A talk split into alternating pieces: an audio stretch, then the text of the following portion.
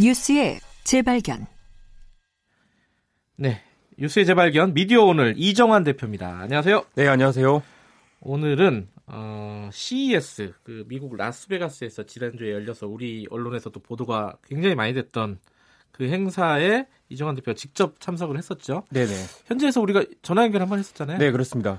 오늘은 어, 이 신사유람단 선진 문물을 네네. 보고 오신 분에게 직접 얘기를 듣겠습니다. 네. 지난주에 제가 전화를 연결했을 때 네. 혁신은 없었다. 그렇게 말씀을 드렸죠. 그렇게 했어요. 예. 이 눈에 띄는 엄청난 변화가 있었던 건 아닙니다. 그렇지만 어, 살펴보니까 이 우리가 어떤 세상에 살고 있으며 어떤 세상으로 진입하고 있는가 음. 이 변화의 방향을 읽을 수 있다는 점에서 정말 가슴을 뜨겁게 하는 뭔가가 있는 아, 그래요? 자리였던 것 같습니다. 어, 궁금하네요. 근데 잠깐만. CES라고 해야 돼요? CES라고 해야 돼요? CS라고 하는 게 맞는 것 같습니다. 아, 예. 컨슈머 일렉트로닉 쇼고요. 예. 가전 가전 제품 전시회라고 예. 할수 있습니다. 가장 인상적인 것부터 좀 말씀해 주시죠. 네, 키워드를 하나 꼽으라면 연결이라고 할 수 있습니다. 연결. 네네. 네.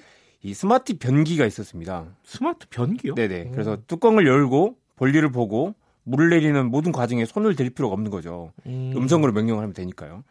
이 사람이 가까이 다가가면 움직임을 감지해서 변기 뚜껑이 자동으로 열리고 또 조명이 들어오고 예쁘게 들어오고 적정 온도를 맞춰주고 변기 온도를 맞춰주고요. 음악도 그래요? 나오고 그리고 플러시라고 하면은 물이 내려갑니다. 내려가고 음. 뚜껑을 다시 덮어주기도 하고요. 디자인도 예쁘긴 한데요.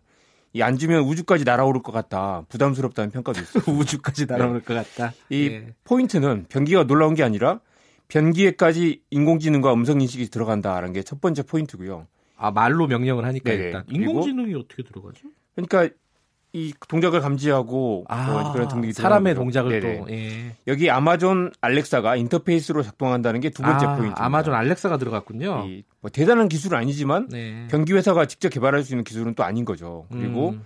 변기에만 따로 작동하는 게 아니라 모든 가전기기가 하나로 연결되는 하나의 음성인식으로 통하는 예. 게 된다는 거죠. 한국에서는 아마존이 잘 알려져 있지 않지만 이번 CES에서는 이 아마존과 구글이 음성인식 시장을 거의 양분하다시피 하는 국면이었습니다. 어디에나 어느 가전 모든 가전 제품에 아마존 알렉사 아니면 구글 어시스턴트가 들어가 있는데요.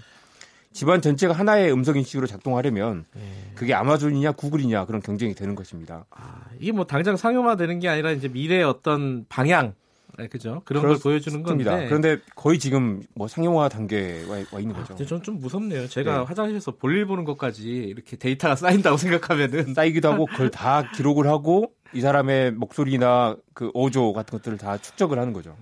어쨌든 좋든 싫든 그렇게 지금 기술이 발전하고 있는데 한국도 아까 말씀하신 알렉사 어시스턴트 이런 네. 거랑 비슷한 서비스가 많지 않아요? 네, SK텔레콤의 누구, 카카오 미니, 네이버 클로바 등이 있고요. 네. 삼성전자 빅스비도 있는데 어, 삼성전자 빅스비, 빅스비는 글로벌 서비스를 하죠. 그런데 존재감이 매우 미약했습니다. 그리고 네. 한국에서 하는 것들은 한국에서만 하는 서비스고요.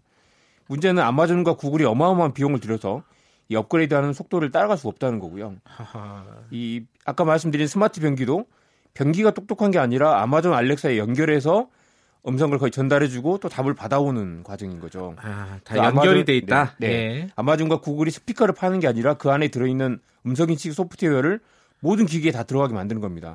변기, 심지어 욕조, 냉장고까지 들어가게 만들고요.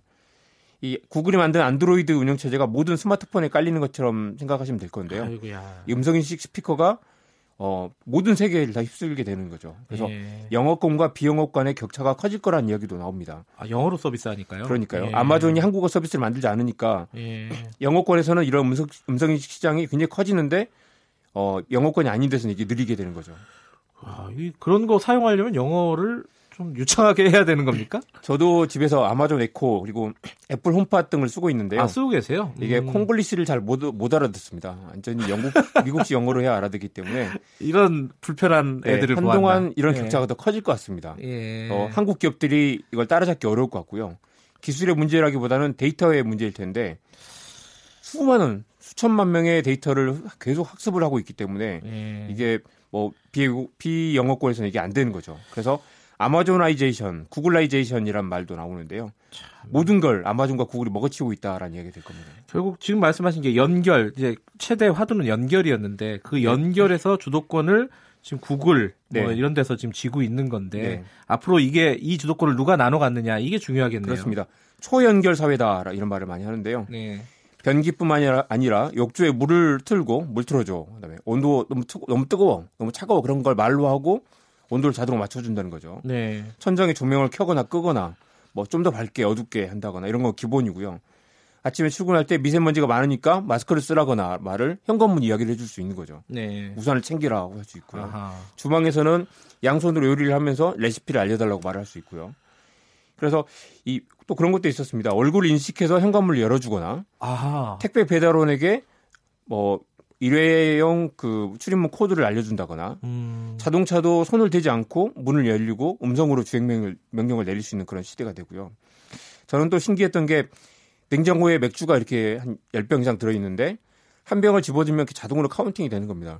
아, 냉장고가요? 예. 음. 10병에서 9병으로 줄어들었다. 그게 냉장고에 무슨 칩이 달려있는 게 아니라 이게 인공지능이 보고 아, 이건 맥주일 거다라고 알고 아, 그래요? 맥주 숫자를 어, 화면을 인식해서 숫자를 세고 자동으로 카운팅 한다는 거죠. 아, 무게로 그걸- 이렇게 하는 게 아니라요? 네, 그리고 아. 그거를 스마트폰으로 알아볼 수 있게 전 세계 어디서나 접속을 하면 내 냉장고에 뭐가 들어있는지를 전 세계 어디서 내 냉장고를 왜 궁금해해요? 그러니까 그걸 이제 스마트폰 알아볼 수 있게 되고 장을 볼 수 예. 있게 되는 거죠. 참, 이, 어떤 세계가 펼쳐질지. 예. 자, 시간이 없어서 지금 네. 이 여러 가지 얘기들을 듣고 싶은데, 이번에 좀 화제가 됐던 게 TV 아니었습니까? 그렇습니다. 네. TV는 어땠어요? 이 눈여겨볼 게 네. 이 모든 화면에서 스트리밍에 연결할 수 있고 TV뿐만 아니라 모든 디바이스에서 음성 인식 가능, 음성 인식이 가능한 시대로 간다는 건데요. 네, TV의 변화는 단순히 화면의 문제가 아닌 것 같습니다. 네, 일단 뭐 8K, 4K 이야기가 나오는데 제가 보기엔 사실 거의 큰 차이는 없는 것 같고요. 네. 집이 굉장히 넓다면 모르겠지만 디스플레이는 이미 인간이 인식할 수 있는 최고 수준에 와 있는 것 같습니다. 음, LG전자가 롤러블 TV라고 이렇게 둘둘 말리는 TV를 내놨는데 그게 화제가 됐어요, 네, 한국에서는. 그것도 일단 공간을 일단 다시 규정하는 효과는 있을 것 같습니다. 예. 집 한가운데에 둘 수도 있고 아, 불편함이 집어 넣어버리면 되니까요. 그렇죠. 천장에 거꾸로 매달릴 수도 있고요. 그렇습니다. 근데 음. 더 중요한 건 TV에 대한 개념 자체가 달라질 거라는 거죠. 네. TV로 이제 무엇을 볼 것인가가 중요한데 채널을 돌려가면서 뭔가를 찾는 게 아니라 그것도 시간 앞에 시간 맞춰서 TV 앞에 앉아서 뭘 기다리는 게 아니라 음, 뭐 보여줘. 뭐, 뭐, 나 뭐 보고 싶어. 뭐 좀 추천 좀 해봐. 라고 말로 명령하고 그걸 찾아볼 수 있게 되는데 그게 이제 KBS나 MBC가 아니라 넷플릭스가 될 수도 있고 아마존과 애플이 될 수도 있습니다. 예. 이 리모컨이 사라지고 어, 음성으로 명령하는 게 될 텐데 그 음성 명령을 아마존과 구글이 다 차지하고 있는 거죠. TV도 역시 그 디스플레이 문제가 아니라 이 네. 연결의 문제군요. 그렇습니다. 예. 사람들이 TV 앞에 앉아서 TV를 안 보고 또 스마트폰을 보는 현상이 많아지는 건 이걸 심각하게 생각해야 될 것 같습니다. 네. 그래서 불편하기 때문이죠. 인터페이스가. 그렇죠. 손 안에 있는 걸 바로 하거나 음. 이제 앞으로 다 음성 인식을 하게 되면 그때 누가 이 TV 시장을 차지하게 될 것인가라는 아. 걸 생각해야 되겠죠. 역시 그러면 이 지금 계속 말씀하신 게그 연결이 중요하다 네네. 그러면은 결국 아까 말한 뭐 구글이나 이런 쪽이 거의 세계 모든 시장들을 다 그렇습니다. 석권하는 게 아니야 이런 생각이 들 수도 야, 있어요. 그 정말 대단하다고 볼 게 아니라 정말 위험하고 무시무시한 시대로 가는 게 무서워요 아닐까 사실. 싶습니다. 예 방법이 있나요? 그래서 이제 글로벌이 하나로 연결되고 강력한 예. 인터페이스가 모든 디바이스를 하나로 묶는 시대. 그래서 이제 성장의 동력도 바뀌게 되고 네. 세계, 새로운 해계문이 등장하고 있는데 그 게임의 룰을 누가 같이 장악을 할 거냐. 예. 한국 기업들이 어, 거기에 주도권을 갖지 못하고 있는 그런 모습이 좀 안타깝다는 생각도 들었습니다. 알겠습니다. 이거 뭐 기업도 그렇고 연구가도 그렇고 진지하게 전문가들 생각해 봐야 될 부분인 것 같습니다. 여기까지 듣겠습니다. 고맙습니다. 네, 고맙습니다. 뉴스의 재발견 오늘은 신사유람단이었습니다. 미디어 오늘 이정환 대표였습니다. 3부에서는요 어, 진보의 향기 어, 홍세화 선생님 만나보겠습니다. 일부 지역국에서는 해당 지역 방송 보내드립니다.